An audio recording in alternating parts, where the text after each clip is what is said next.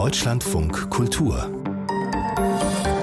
Diskurs Herzlich willkommen zu Im Diskurs und einer Ausgabe, die in Zusammenarbeit mit der Wikimedia Deutschland entstanden ist. Mein Name ist Christine Watti.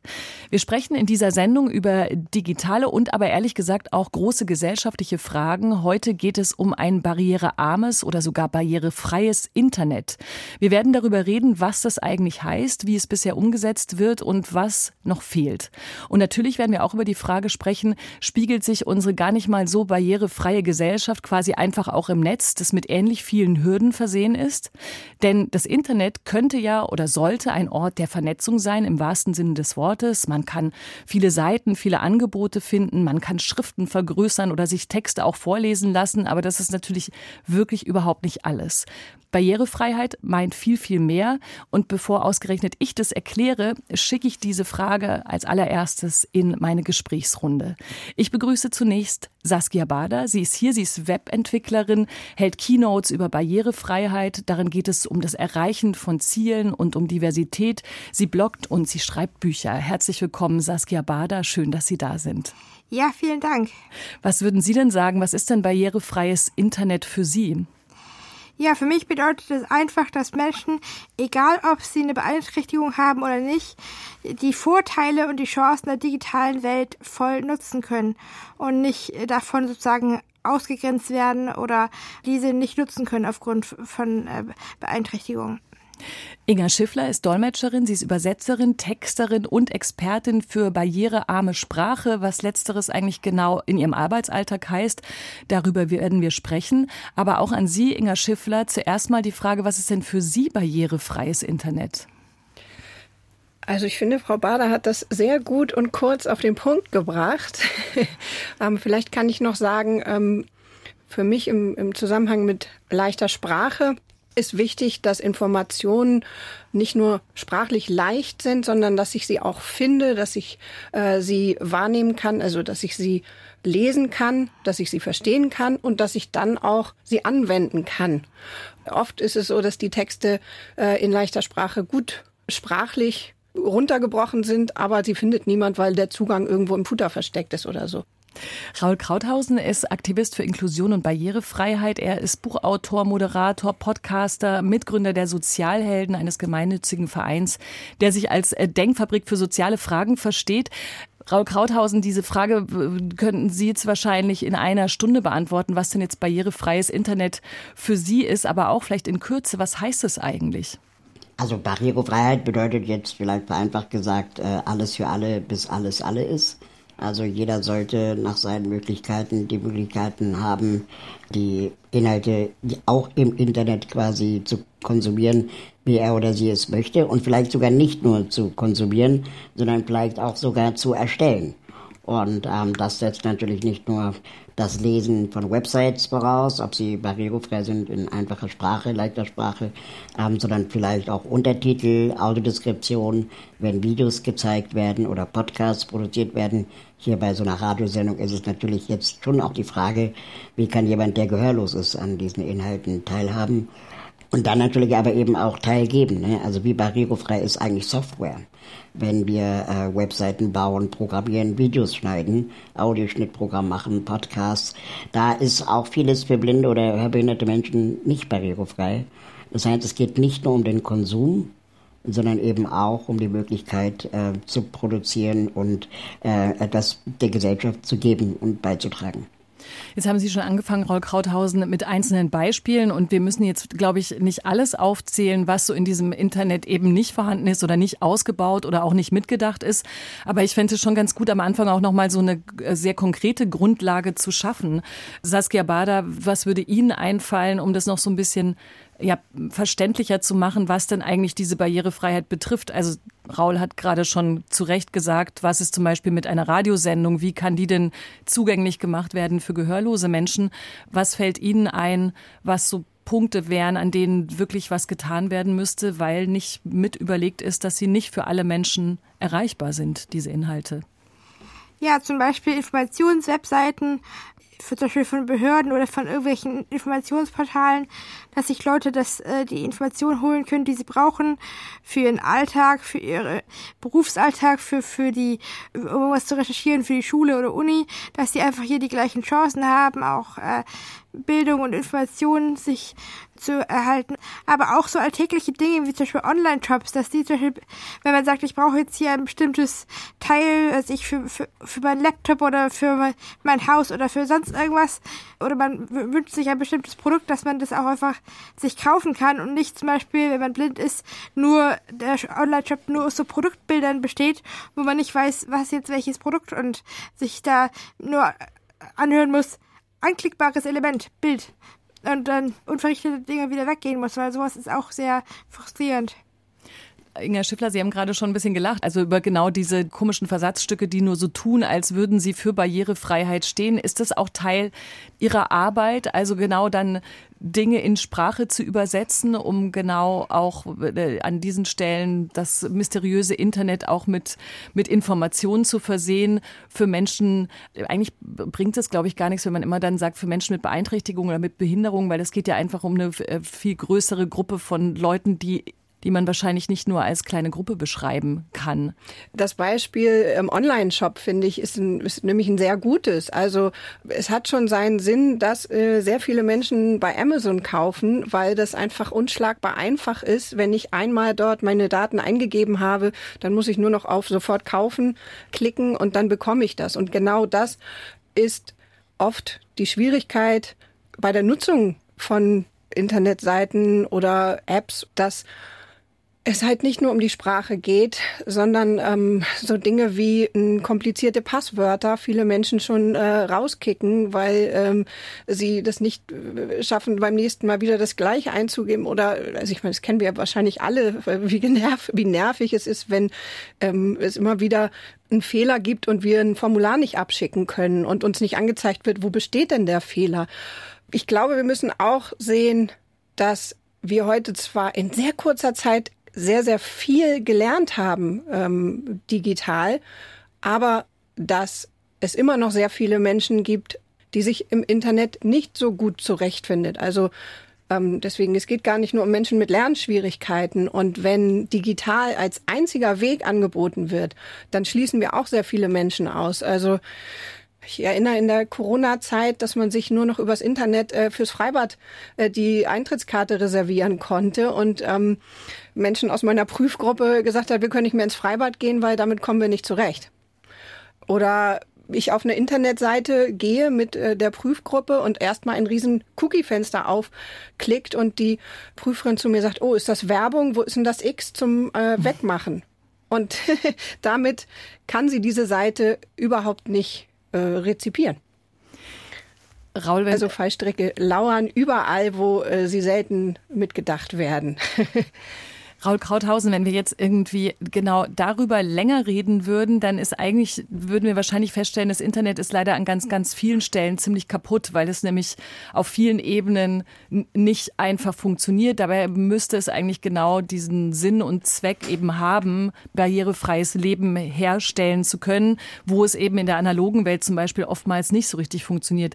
Wie ist denn Ihre Bestandsaufnahme? Wie, wie dramatisch, wie dramatisch ist die Lage? Ist vielleicht ein bisschen sehr groß gefragt, aber auf welchen Ebenen muss man denn über Barrierefreiheit im Netz sprechen? Auf der technischen oder dann auch wirklich auf der gesellschaftlichen und eines Mitdenkens dessen, was da alles äh, so programmiert und so angeboten wird, dass es eben für viele nicht zugänglich ist? Also ich würde dem Ganzen noch eine weitere Dimension hinzufügen wollen. Es geht auch um eine gesetzgeberische Dimension. Also warum sind AnbieterInnen nach wie vor nicht verpflichtet, Barrierefreiheit herzustellen? Ähm, ich finde auch, manchmal verkürzen wir diese Debatte ein bisschen zu sehr auf Online-Shops und Behörden-Websites.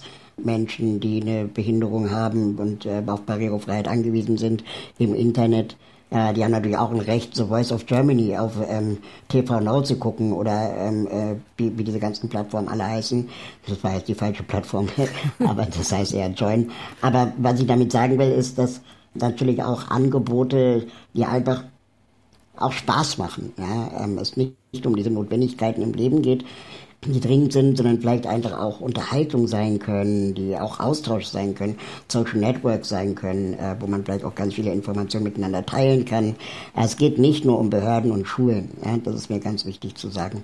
Und ähm, da, glaube ich, kommen wir mit Freiwilligkeit und Appellen und so weiter nicht wirklich weiter, weil dann bleibt es immer so eine Charity-Nummer. Und äh, dann ist es halt irgendwie auf den Goodwill äh, der BetreiberInnen äh, äh, letztendlich angewiesen und bleibt dann da auch hängen. Ähm, technologisch ist eigentlich das meiste geklärt. Wir wissen, wie man Bildbeschreibung macht, wir wissen, wie man Audiodeskription macht. Die Software wird immer besser, auch durch künstliche Intelligenz. Auch einfache Sprache wird immer besser, unter anderem durch künstliche Intelligenz.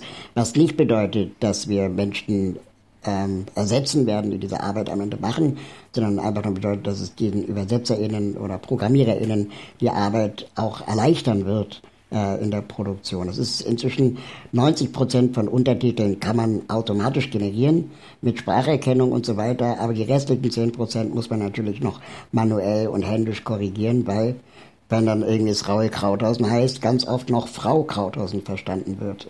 Ganz praktisches Beispiel. Und wenn der Gesetzgeber dabei jetzt nicht verpflichtet, die AnbieterInnen von meinetwegen auch Deutschlandfunk, deren Programme barrierefrei zu gestalten, weil wir müssen auch berücksichtigen, dass äh, Blinde und Gehörlose und Menschen, die äh, eine Lernbehinderung haben, Menschen, äh, auch Rundfunkbeitrag bezahlen. Ja, und die natürlich genauso ein Recht darauf haben, an diesen Dingen teilzuhaben und auch zu konsumieren und vielleicht sogar auch on air zu erscheinen. Ähm, ich bin ehrlich gesagt vielleicht sogar der falsche Vertreter in dieser Runde, weil ich nur eine Körperbehinderung habe und im Internet auf relativ wenig Barrieren mit meiner Behinderung stoße. Aber ich finde es schon interessant, dass es eben nicht dabei bleiben sollte, zu sagen, wir müssen technologisch das weiterdrehen oder wir müssen appellieren, sondern es geht auch jetzt ganz klar darum, die Leute verantwortlich zu machen. Und wenn sie die Regeln nicht einhalten, dann muss halt sanktioniert werden. Ähm, so einfach ist das.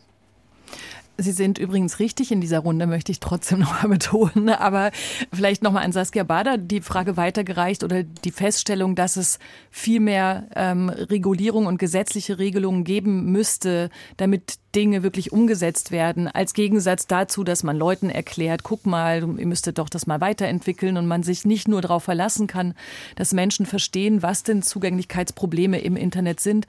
Sehen Sie das auch so, dass auf gesetzgeberischer Seite mehr passieren müsste und es nicht nur reicht, den Leuten ständig zu erklären, ich zeige euch nochmal das Beispiel, damit ihr das vielleicht versteht?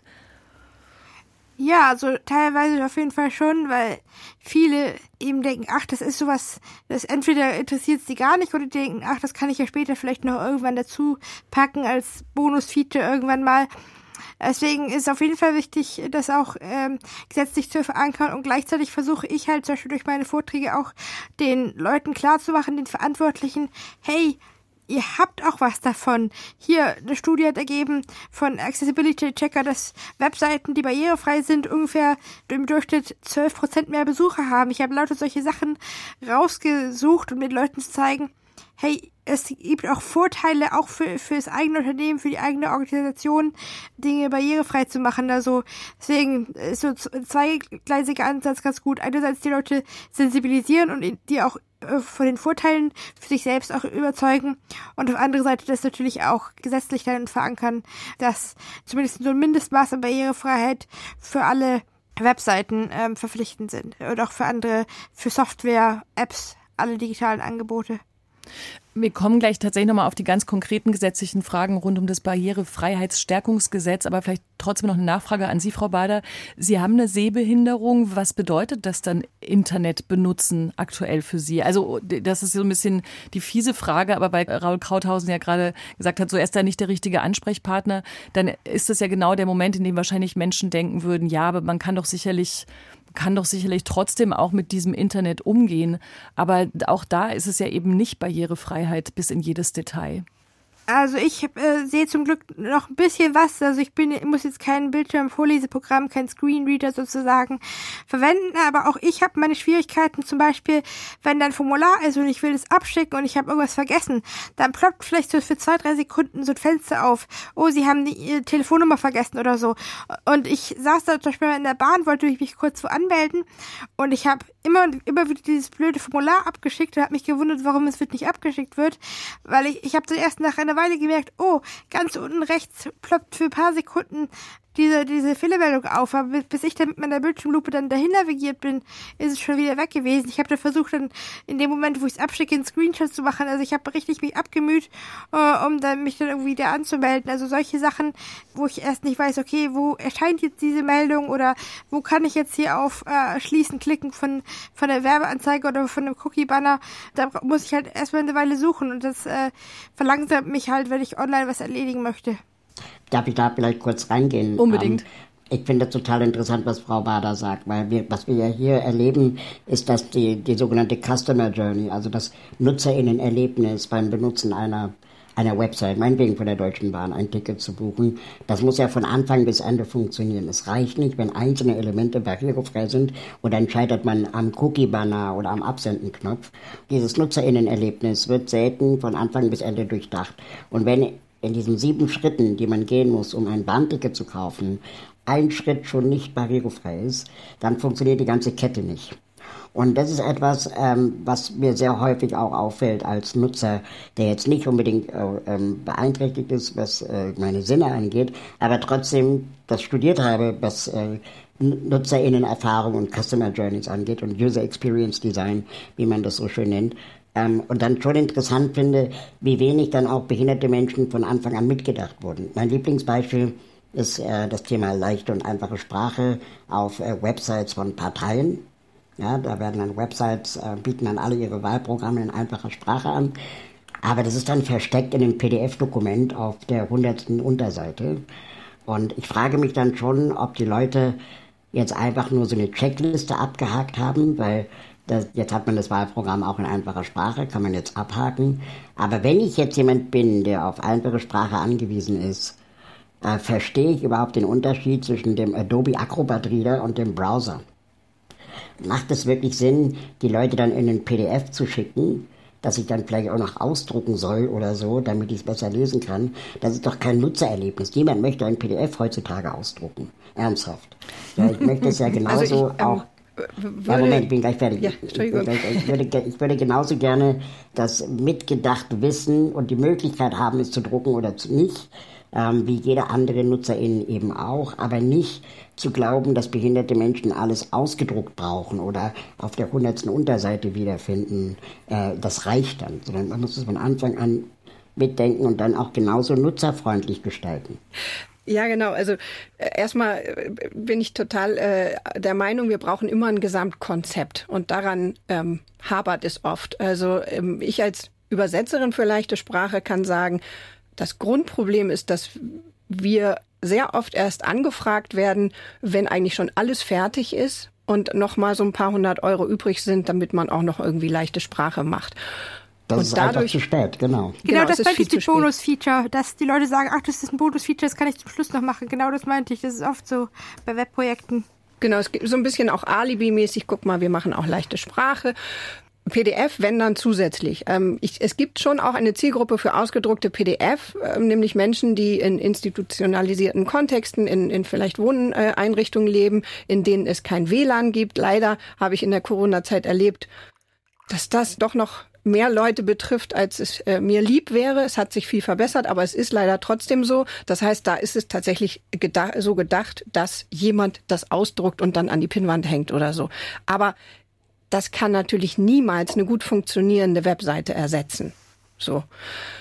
Das Problem ist auch, dass die Webagenturen bei Barrierefreiheit einfache Nutzbarkeit, einfache Sprache eigentlich nicht auf dem Schirm haben. Also sie, sie sagen, okay, wir kennen uns aus mit Barrierefreiheit für motorische Einschränkungen, äh, blinde und sehbehinderte Menschen, gehörlose Menschen, wie auch immer. Aber ähm, dass es nun mal noch mehr dazu gehört, wenn es auch leicht verständlich sein soll, das ähm, ist ihnen leider noch nicht bekannt. Und ich äh, arbeite daran, dass das anders wird.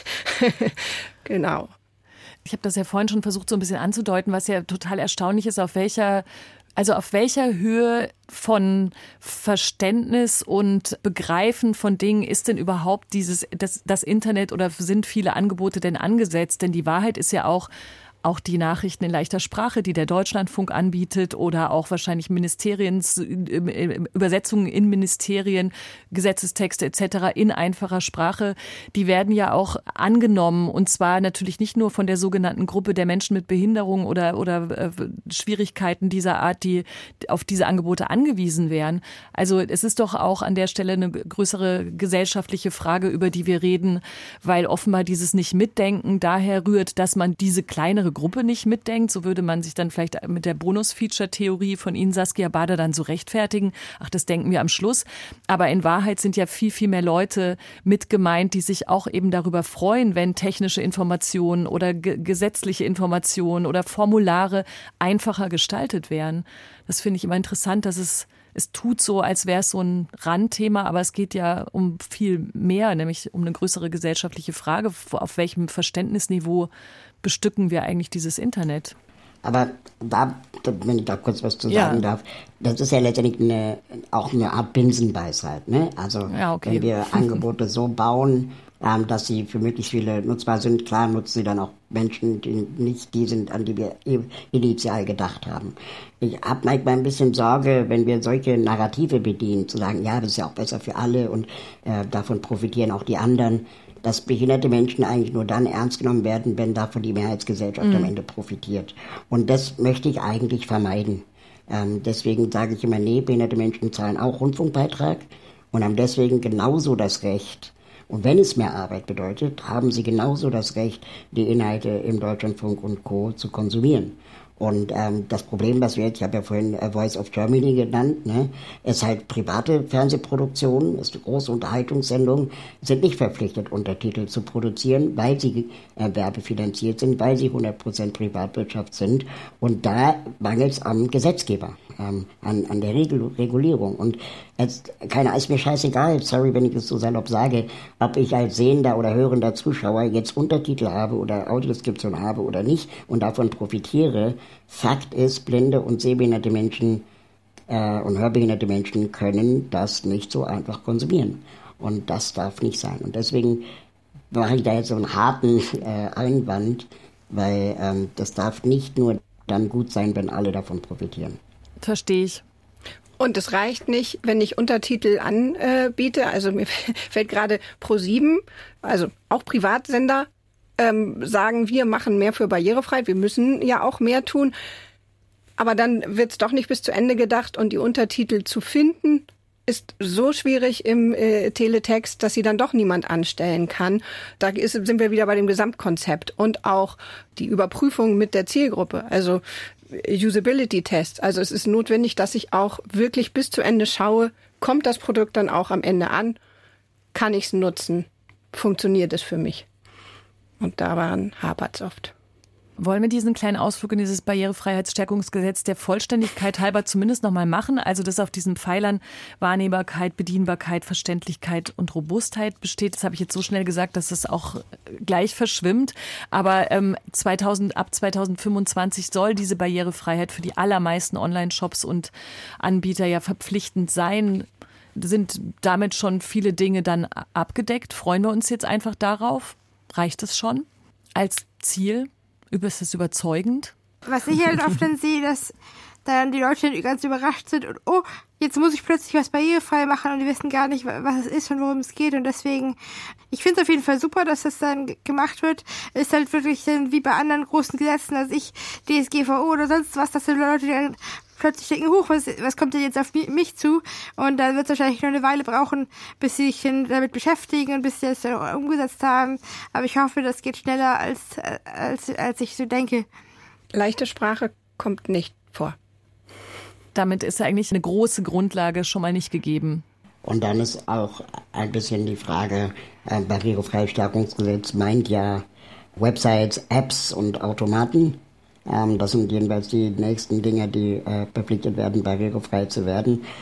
da ist dann, steckt dann oft der Teufel im Detail. Ne? Also wenn, hier ist jetzt ein Bankautomat, ähm, der in, in, einer nicht barrierefreien Filiale ist für rollstuhlfahrende Menschen, für blinde und hörbehinderte Menschen dann barrierefrei, aber für die Rollifahrende nicht, ist eine Elektroladesäule für E-Autos ein Automat, ja oder nein? Also das, das sind Fragen, die noch nicht eindeutig geklärt sind und wo, wie Frau Bader sagt, äh, am Ende alle total überrascht sein werden, mm. dass folgende Regeln jetzt doch für sie gelten. Und dann, also ich sage es jetzt mal so, ja, unter den EntwicklerInnen, BeraterInnen und ÜbersetzerInnen ist auch gerade so ein bisschen Goldgräberstimmung, weil einfach alle losziehen und jetzt panikartig irgendwelche Maßnahmen machen und, und das dann aber, ich habe manchmal das Gefühl, nicht nachhaltig genug denken, weil es, reich, es reicht nicht, BeraterInnen von außen reinzuholen, sondern man muss schon auch das Wissen innen haben. Also wenn ich EntwicklerInnen bin in einem großen IT-Unternehmen,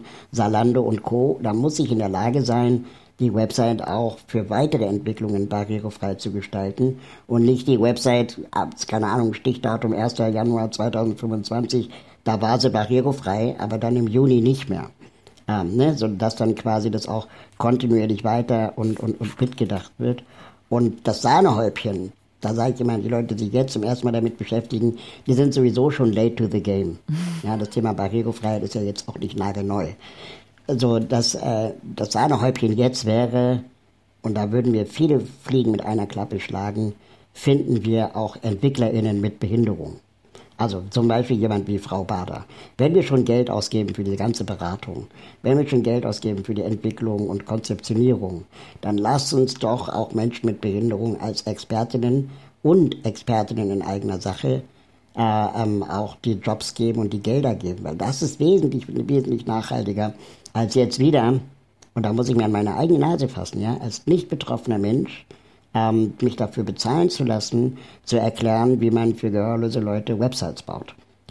Das ist auch ein ganz, ganz wichtiger Aspekt, äh, den wir hier, glaube ich, auch als Chance nutzen können. Wenn wir Websites bauen für behinderte Menschen, von behinderten Menschen und für nicht behinderte Menschen natürlich auch, dann ähm, wird es wesentlich nachhaltiger sein, wenn die behinderten Menschen von Anfang an an der Entwicklung auch beteiligt sind. Und nicht nur zum Abblicken äh, von Arbeit der Nichtbehinderten, ja, ob sie es gut finden oder nicht. Und wenn sie es dann nicht gut finden, ist plötzlich das Geld alle. Wenn sie es gut finden, klatschen alle und die, vor allem die Nichtbehinderten klopfen sich auf die Schultern. Es wird eine Menge Geld verdient in dem Bereich, aber bei den Betroffenen kommt es nicht automatisch an. Ich hab, möchte am liebsten gleich direkt an Saskia Bader äh, übergeben und auch vielleicht möchten Sie da auch von Ihren Erfahrungen oder zum Beispiel Jobanfragen etc. denn sprechen, weil das ist ja ein total eindeutiger und richtiger Hinweis, nämlich dass genau in diesem Bereich dann wiederum ähm, Entwickler und Entwicklerinnen mit Behinderungen zum Beispiel fehlen und dann, wie Raul Krauthausen es gerade auf den Punkt gebracht hat, wenn dann überhaupt nur am Start sein können, um zu sagen, habt ihr, haben wir das gut gemacht oder haben wir das nicht gut gemacht? Wie erleben Sie das denn? Also es, äh, ist es so, dass ich eben angestellt bin bei der Web Webagentur hier in Berlin und da ist halt oft so, dass Kunden sagen, auch wenn wir webbasierte Anwendungen machen für Unternehmen, für interne Zwecke, ach nee, bei ihr, wir haben niemand in unserem Team mit, mit Einschränkungen, dann brauchen wir das nicht. Und ich bin halt jetzt nicht irgendwie Projektleiter oder Manager oder so, der sagen, der auch mal so sagen kann, nee, das ist wichtig. Ähm, ich werde dann halt meistens nur mit der Umsetzung beauftragt und habe jetzt wenig Kundengespräche. Deswegen versuche ich das eben durch Vorträge sozusagen auszugleichen, dass ich da dann wirklich auch äh, viele Verantwortliche, viele Entwickler bei Entwicklerkonferenzen und so weiter ähm, da ansprechen kann und ihnen zeigen kann, was Barrierefreiheit ist, warum es wichtig ist, wie auch dann auch die Unternehmen davon ähm, einen Nutzen ziehen können. Und ich hoffe wirklich, dass ich auch mehr Vorträge zu dem Thema auch halten kann, weil ich eben jetzt in einem Entwicklerjob bin und eben ich nur die Umsetzung habe und da nicht wirklich so die Kunden im positiven Sinne beeinflussen kann. Deswegen, ja, werde ich auf jeden Fall noch weiter über das Thema sprechen, bei Podiumsdiskussionen, bei Vorträgen. Und ich hoffe, dass ich da wirklich noch mehr Leute erreiche, auch Entwickler und Entwicklerinnen, weil ich kann ja aus, Entwickler, aus Entwicklersicht sozusagen das Thema beleuchten, aber eben auch aus eigener Perspektive als User. Und das, denke ich, das haben jetzt nicht viele ähm, Barrierefreiheitsexperten, dass die sozusagen aus beiden Sichten, aus technischer Sicht, aber auch als aus User-Sicht sozusagen das Thema ähm, präsentieren können. Das ExpertInnen in eigener Sache viel zu wenig mit einbezogen werden, ob mhm. nun in der Programmierung oder ähm, in, in der leichten Sprache, vielleicht auch als RezipientInnen, aber direkt angestellt zum Beispiel in einer äh, Behörde oder in, einer, in einem Unternehmen. Ich bin ja auch eine Person, die ihr Geld damit verdient, dass sie Dienstleistungen anbietet für eine andere Zielgruppe. Und auch die leichte Sprache ist da sehr, ja, sehr verquickt. Es ist so ein bisschen eine schwierige Geschichte, dass wir auf der einen Seite auf Augenhöhe mit Menschen mit Lernschwierigkeiten zusammenarbeiten wollen.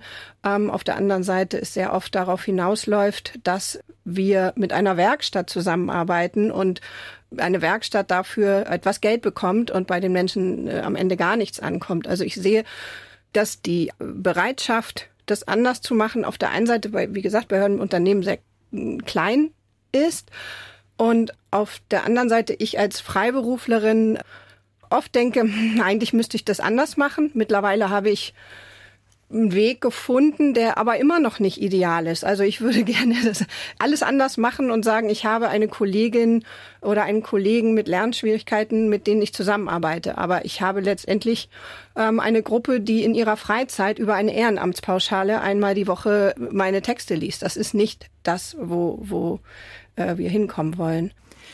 Wollen wir mal einen Abstecher machen zur Wikipedia tatsächlich, weil ich da interessant finde, dass man denken könnte, wenn man sich nicht mit der Wikipedia beschäftigt hätte, da müsste doch auch die ganzen Barrierefreiheitsfragen müssten da doch in, völlig in Ordnung sein, weil das die Wikipedianer selber stellen das Wissen zusammen, sie können selber in ihrer Gruppe genauso äh, divers und inklusiv sein, wie sie das eben möchten. Sie sind nicht abhängig von irgendeinem großen Unternehmen, das, das manches nur als Feature mitdenkt oder viel zu spät oder gar nicht. Und es gibt auch da natürlich Leitfäden zur Barrierefreiheit. Es es äh, gibt die Möglichkeit, Artikel als Audiodatei anzubieten etc. Es gibt aber auch immer wieder den Hinweis, dass auch dort Texte viel zu kompliziert sind, viel zu sehr von Fachleuten geschrieben sind und eben auch überhaupt nicht barrierefrei daherkommen. Wie, wie schätzen Sie das ein? Die, erstens natürlich die These, wenn die sogenannte Community doch selber als große Gemeinschaft eigentlich dafür zuständig sein auch könnte, Dinge richtiger zu machen als große Plattformen. Funktioniert es da Ihrer Meinung nach ganz gut oder wenn es nicht so gut funktioniert, warum eigentlich nicht? Also in der leichten Sprache gibt es eine Alternative zu Wikipedia, die nennt sich Huraki. Das System ist das Gleiche. Jeder darf dort schreiben und ähm, es werden Beiträge, also eigentlich Worterklärungen in leichter Sprache ähm, hochgeladen und jeder kann daran ähm, arbeiten, bis es gut sein sollte. Das funktioniert bei so einem kleinen Pool so einer Nische nicht. Einfach weil, ähm, ja, wenn da keine Förderung, kein Geld dahinter ist, dann ähm, wird es immer nur nebenher gemacht. Die Qualität ist eigentlich äh, in vielen Fällen nicht so, dass man das äh, nutzen kann. Also Wikipedia funktioniert, weil es einfach sehr groß ist und sehr viele dort mitschreiben. Aber sobald auch ein Thema vielleicht weniger Menschen interessiert, ist es auch, äh, sind auch die Beiträge vielleicht äh, weniger gut. So. Diese Debatte ist ja letztendlich eine, die äh, immer wieder aufkommt. Ähm, was macht man jetzt barrierefrei und was nicht? Und wer ist eigentlich äh, verantwortlich und, und was nicht? Ähm, letztendlich ist ja eine Website zu übersetzen in einfache Sprache so eine Art Übersetzungsprozess wie in, auf Französisch oder Arabisch. Also es ist schon, eine, sagen wir mal, viel Arbeit notwendig. Und ich kann ich mir durchaus vorstellen. Ja, ich dachte gerade schon. War, war, Aber genau. er darf zu Ende reden. Okay, gut. Danke. Äh, ja, ich kann mir vorstellen, dass wenn wir diese Ziele der 100 Prozent erreichen wollen, wir da vermehrt auch auf äh, künstliche Intelligenz und Automatisierung zurückgreifen werden müssen, so wie wir auch Google Translate bemühen, wenn wir auf einer chinesischen Website landen und zufällig kein Chinesisch können. Das ist dann nicht gut. Ähm, es ist vielleicht gut genug, um die Basics zu, zu verstehen. Ich kenne aber auch viele Menschen, die auf leichte und einfache Sprache angewiesen sind, auch in meinem Kollegium, die jetzt auch nicht darauf bestehen, dass alles immer in leicht und einfacher Sprache existiert, weil die gucken ja trotzdem Galileo oder eben, weiß ich nicht, andere Sendungen, auch Deutschlandfunk vielleicht und nicht nur die Nachrichten leicht und äh, haben aber trotzdem bei der einen oder anderen äh, ähm, Sache, ähm, Herausforderung, äh, die nachzuvollziehen. Aber es das heißt ja nicht, dass sie alles andere automatisch nicht konsumieren. Und wir müssen viel mehr den NutzerInnen zuhören und viel mehr den NutzerInnen auch sie abfragen, was würdet ihr denn gerne wissen und haben? Und, und nicht immer nur davon ausgehen, ja, die interessieren sich für Behörden, Apotheken, Gesundheit und äh, ähm, vielleicht noch äh, ja, weiß ich nicht, irgendwelche anderen Spezialinteressen, die wir glauben, die Menschen mit leichter Sprache benötigen, ähm, sondern die viel mehr auch einbeziehen. Es gibt ein ganz tolles Projekt, das nennt sich einfachstars.de, wo dann eigentlich auch so eine Art Yellow, es, Yellow Press äh, Nachrichten äh, gezeigt werden über wer hat sich, welcher Promi ist mit wem seit neuestem zusammen und was ist irgendwie noch so alles passiert. Also auch, sagen wir mal, leichte und seichte äh, äh, Unterhaltungsnachrichten, wenn man das so sagen kann, Gossip, das natürlich auch in einfacher Sprache spannend ist. Und es geht nicht immer nur um behinderungsrelevante Themen oder, oder Behörden und so. Jetzt darf Frau Schiffler natürlich unbedingt noch mal was dazu sagen, wie einfach oder, oder ob es vergleichbar ist, Dinge in, auf eine andere, in eine andere Sprache zu übersetzen oder was einfache Sprache da noch macht. Wie ist es denn mit dem Übersetzen in einfache Sprache? Naja, ich habe äh, so äh, reingegrätscht und äh, widersprochen. Natürlich hat es Parallelen, aber das ist halt, ich erlebe es immer wieder, dass genau das die Schwierigkeit ist, dass angenommen wird, äh, dass leichte Sprache so wie Französisch oder Englisch einfach nur ähm, darauf besteht, dass ich Sprache in Sprache äh, übersetze. Also dass ich äh, und, und das funktioniert halt nicht. Also es geht immer darum, dass ich ein Konzept entwickle, dass ich als Ganzes denke was gehört noch dazu? Wie kann das äh, auch wirklich ankommen, dass ich das auch, äh, das mit der Zielgruppe überprüfe, funktioniert das oder nicht? Also da genau, all das mache ich bei Französisch oder Englisch oder Spanisch nicht. Das stimmt. Das heißt, der Arbeitsaufwand ist vielleicht sogar höher. Äh, ja, auf jeden Fall. Genau. Also wenn man es gut da, macht, ja. Nur darauf hinaus, genau, ich wollte nur darauf hinaus, dass es ähm, nicht einfach jeder selber machen kann und sollte, ähm, sondern dass man da ähnlich wie ein Übersetzungsbüro dann äh, Expertinnen natürlich auch braucht. Und weil wir nicht jede von den 100 Gazillionen Wikipedia-Artikeln in einfache Sprache übersetzen werden können, weil täglich 100 Gazillionen neue dazukommen, äh, ja. müssen wir uns da eine Lösung überlegen. Und, äh, genau, das künstliche sein, Intelligenz. Das war der zweite Punkt.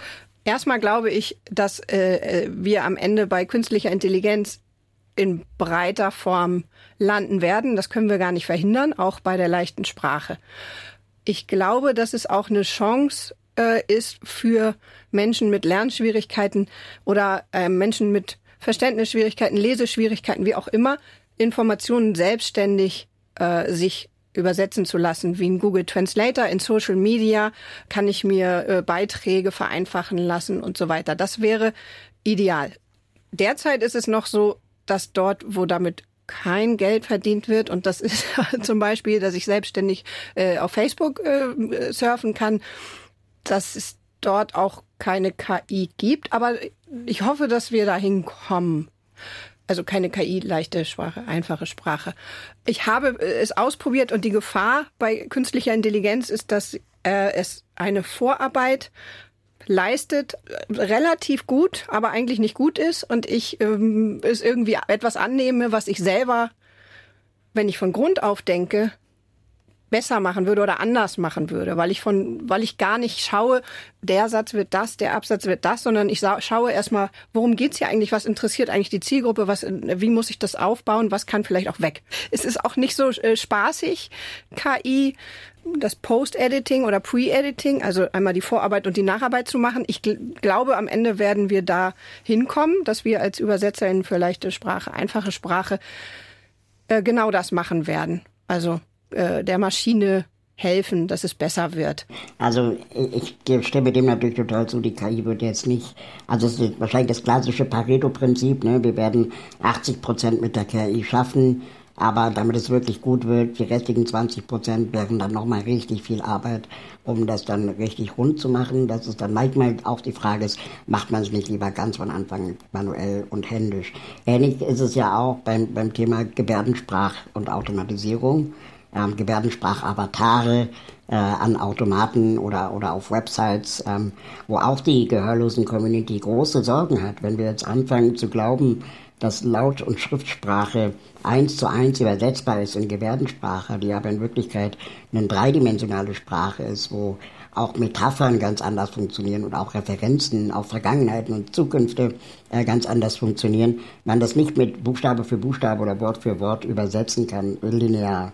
Und wenn wir jetzt bei der, keine Ahnung, Wiener Linien-Website äh, den Gebärdensprachavatar sehen, ähm, der das mehr oder weniger rudimentär hinbekommt, äh, dann redet man oder kommuniziert man irgendwie mit so einer Art Playmobil-Männchen. Und ähm, behinderte Menschen fühlen sich dann schon auch oft ein bisschen, ich sage jetzt mal salopp, verarscht, weil sie nicht mit Playmobil-Menschen äh, sprechen wollen, sondern mit echten Menschen. Wir wissen ja alle, wie, wie, wie unzufrieden wir sind, wenn wir eine Hotline bemühen müssen oder mit einem Sprachcomputer beim, bei unserer Bank kommunizieren müssen. Und genauso ist das auch, wenn der Avatar sich tausendmal wiederholt, aber nicht dir das sagt, äh, was du eigentlich wissen wolltest äh, in Gebärdensprache. Das heißt, da geht es auch wieder um das Nutzerinnenerlebnis. Äh, macht man das einfach nur, weil man das halt machen soll? Oder macht man das, weil man wirklich glaubt, dahinter steckt ein Mehrwert? Und diesen Mehrwert definieren nicht die ProduktentwicklerInnen, und die ManagerInnen und die Leute, die das bezahlen, sondern den Mehrwert definieren ausschließlich die Betroffenen, die am Ende davon profitieren. Wo wir auch wieder bei dieser äh, Frage, was ja auch, fand ich sehr richtig war, war, was interessiert die Menschen? Ähm, sie interessieren nicht nur Behördentexte und irgendwie äh, Informationen, sondern auch Gossip. Übrigens, der Blog von äh, der Einfachstars ist ein ehrenamtliches Projekt von einer Kollegin Anne Leichtfuß. Also äh, ehrenamtlich schreibt sie jeden Morgen vor der Arbeit Beiträge im Internet. Wäre natürlich schön, wenn das nicht ehrenamtlich wäre, weil genau darum geht es. es ist, äh, die Interessen sind sehr breit. Ähm, auch Deutschlandfunk interessiert äh, einige Menschen mit Lernschwierigkeiten. Auch das stimmt. Ich habe zum Beispiel ein, ich mache immer einmal die Woche äh, so ein inklusive Vorlesestunde, die wirklich sehr gemischt ist. Also nicht nur Inklusion heißt irgendwie äh, neun Menschen mit Lernschwierigkeiten und eine äh, Person ohne, sondern wir sind wirklich bunt mhm. gemischt. Und da ist auch ein Teilnehmer, regelmäßiger Teilnehmer, der sehr, sehr gerne Radio hört, unter anderem auch Deutschlandfunk. genau, also gucken, was wollen die Menschen, das ist wichtig. Können wir noch mal auf meinen romantischen Community-Gedanken, den Sie mir vielleicht alle direkt gleich aus der Hand nehmen, zurückkommen rund um die um die Wikipedia? Also einfach nur noch mal als Frage in dem Moment, wo quasi jeder Autor, jede Autorin maßgeblich zur Barrierefreiheit selbst beitragen kann innerhalb eines solchen Netzwerkes und aber trotzdem dann doch an vielen Stellen festgestellt werden muss, es gibt die Angebote, es gibt diese Möglichkeiten, Audiodateien rauszugeben oder eben auch in einfacher Sprache selber seine Texte so zu schreiben und trotzdem das nicht einfach so läuft. Und da würde ja keine gesetzliche Regelung helfen, sondern was, was ist denn da das Problem, dass und deswegen habe ich romantisch gesagt, dass auch nicht eine große Community von sich selbst aus alles mitdenkt und es besser macht als eine große Plattform. Ich könnte mir vorstellen, wenn man zum Beispiel einen Wikipedia-Artikel anlegt, dass, äh, und da ist ein Bild dann dabei, man explizit gezwungen wird, von der Plattform dann auch eine Bildbeschreibung dazu abzugeben, mhm. sonst wird der Artikel nicht veröffentlicht. Ähm, das, glaube ich, kann man schon auch als, äh, wie, wie nennt man das, ähm, verpflichtendes Feld dann auch einführen. Wenn ich eine Audiodatei hochlade, auch aktiv fragen, gibt es ja einen Trans ein, ein, Transkript? Wenn nein, kannst du es halt nicht hochladen. Und bei dem Video genauso. Also ich glaube, da könnte man schon auch die Leute so ein bisschen dahin stupsen mhm. ähm, und vielleicht am Anfang eine Anleitung machen, folgende Dinge wirst du brauchen, bevor du hier einen Artikel veröffentlichst. Und dann könnte man vielleicht so ein bisschen auch die Zivilgesellschaft motivieren, mehr darüber nachzudenken. Wenn man dann auch noch Lösungen aufzeigt, wie man Untertitel macht, wie man äh, Transkriptionen erzeugt, ähm, dann ist es natürlich noch leichter. Oder was eine gute Bildbeschreibung ausmacht, wäre natürlich auch dann hilfreich, wenn ich zum ersten Mal oder zum fünften Mal erst Autorin äh, auf Wikipedia bin. Saskia Bader, dazu hätte ich Sie mich auch eben ganz gerne gefragt, also weil Sie eben auch in Vorträgen und so weiter natürlich auch äh, über Unternehmen oder auch die Zivilgesellschaft natürlich auf diese Themen aufmerksam machen.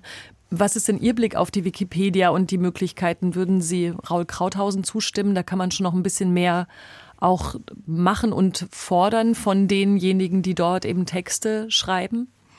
Ja, das ist natürlich eine Lösung, nur äh, muss man halt schauen, okay, wie, wie viel macht man verpflichtend, damit man eben auch die Freiwilligen nicht abschreckt, wenn die denken, oh, ich will jetzt hier was beitragen, dann ist dann so ein Riesenberg Arbeit, dann muss ich noch das machen, das machen, das machen. Das kann halt abschrecken, das heißt, dass man eine gute Balance findet zwischen Pflichtfelder setzen, aber auch diesen Autorenprozess nicht zu überkomplizieren.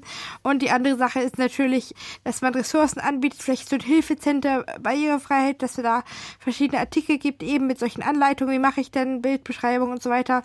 Und dass man dann die Leute halt auch sensibilisiert, warum das wichtig ist und ihnen eben die technischen Hürden nimmt, dass man das so einfach wie möglich macht und viele Ressourcen und vielleicht kostenlose Software für Transkribieren oder sonstige Sachen halt bereitstellt, damit ähm, das reibungsloser funktioniert und die genau wissen, okay, wie muss ich das dann machen, damit ich dann den Artikel veröffentlichen kann. Raul Krauthausen hat ja gerade so schön gesagt, da müsste, könnte man dann die Menschen, also rund um die Wikipedia, aber damit auch die Zivilgesellschaft anstupsen, auch solche Dinge mitzudenken. Jetzt haben wir über diese gesetzlichen Fragen ja schon gesprochen. Wie stupst man denn die Zivilgesellschaft eigentlich an und auf welchen Ebenen? Also wo sind denn da die Anstupspunkte, die gut geeignet sind, damit es nicht nur InklusionsaktivistInnen machen müssen, sondern wo könnte man denn noch sich sowas vorstellen? Dass alle mal selber auf Ideen kommen? Also ich finde zum Beispiel jetzt dieses Radioformat ziemlich gut. Also überall, wo das wirklich auch in der Öffentlichkeit stattfindet, sei es Veranstaltungen, sei es äh, eben in den Medien oder halt auch in der Politik, dass da vielleicht mehr, mehr darüber dis diskutiert wird. Also überall, wo wirklich Menschen davon was mitbekommen und die erstmal ver verstehen, ah, da gibt's ein Problem, ah, da gibt's was, was, äh, wo was noch nicht ähm, bedacht wird, dass die überhaupt erstmal so von dem Thema erfahren. Deswegen finde ich auch sehr gut, dass es diese, diese Radiosendung hier gibt, dass dann mehr Menschen überhaupt erstmal erfahren von, von dieser Thematik. Raul Krauthausen, das ist natürlich jetzt auch eine komische Frage. Wo, wo stupst man denn Leute an, damit es nicht nur die, die AktivistInnen machen müssen, also damit sie weniger Arbeit haben? Ja, also ich denke, wir, ähm, wir können schon auch als Community mehr dazu beitragen, äh, Lösungen zu zeigen. Ähm, auch äh, einfache Lösungen zu zeigen. Man muss nicht Disability Studies studiert haben, um mit einem behinderten Menschen überhaupt in Interaktion zu treten. Also das ist auch ganz wichtig. Wir, wir können vielleicht auch als Gesellschaft lernen, ich glaube, das kann man auch lernen, ich äh, bin da fest von überzeugt, dass Feedback nicht automatisch eine persönliche Kritik ist. Also wenn man jemanden darauf hinweist, zu sagen, sorry, aber das ist jetzt vielleicht für Menschen, die auf einfache Sprache angewiesen sind, nicht sofort verständlich, äh, dass dann nicht sofort zurückgefeixt wird, sondern dass man dann eben sagt, ach krass, habe ich noch gar nicht drüber nachgedacht, äh, was könnte man denn hier tun? Und dann, wenn es dann anfängt, Geld zu kosten und Arbeit zu werden, äh, ähm, Sie haben das ja richtig gesagt, Frau Batti, das kann man nicht immer alles ehrenamtlich machen und schon gar nicht nur die AktivistInnen. Ähm, sobald dann quasi Geld benötigt wird für Übersetzungsleistungen oder Software oder was auch immer, dann brauchen wir natürlich auch Förderstrukturen und Instrumente, und die das dann auch mitfinanzieren. Und die sind leider wahrscheinlich auch jetzt in den nächsten Jahren immer schwieriger ähm, rar gesät wo äh, man sowas dann eben auch finanzieren kann als kleiner Verein. Angenommen, ich habe einen, keine Ahnung, Yoga-Verein in, in Berlin-Prenzlauer Berg oder in, in München und der ist zufällig ähm, barrierefrei, aber die Website nicht. So, wie mache ich das jetzt? Äh, und wer könnte mir dabei helfen, das zu finanzieren? Eine Website zu bauen ist vielleicht jetzt nicht mehr so die Raketenwissenschaft, aber den Text in einfacher Sprache zu machen, kann dann vielleicht doch komplexer sein. Und da gibt es momentan, soweit ich weiß, keine geeigneten Förderungen. Und ja. ich wollte noch einen Aspekt aufgreifen, weil ich glaube, wir sind auch bald am Ende dieser, dieser Sendung. Aber Frau Schiffler hat es ganz wichtig auch äh, nochmal thematisiert. Wenn wir anfangen, Geld auszugeben für diese Projekte, dann müssen wir auch sicherstellen, dass das Geld bei den Betroffenen ankommt. Weil das Problem ist wirklich, gerade in Bezug auf Prüfgruppen und einfache Sprache, dass diejenigen, die davon vor allem profitieren, wieder Wohlfahrtsverbände, Strukturen und, und, Werkstätten sind, wo wieder nicht behinderte Menschen das Geld einsacken und die PrüferInnen, die die Arbeit aber machen, ähm, weniger als äh, den Mindestlohn verdienen.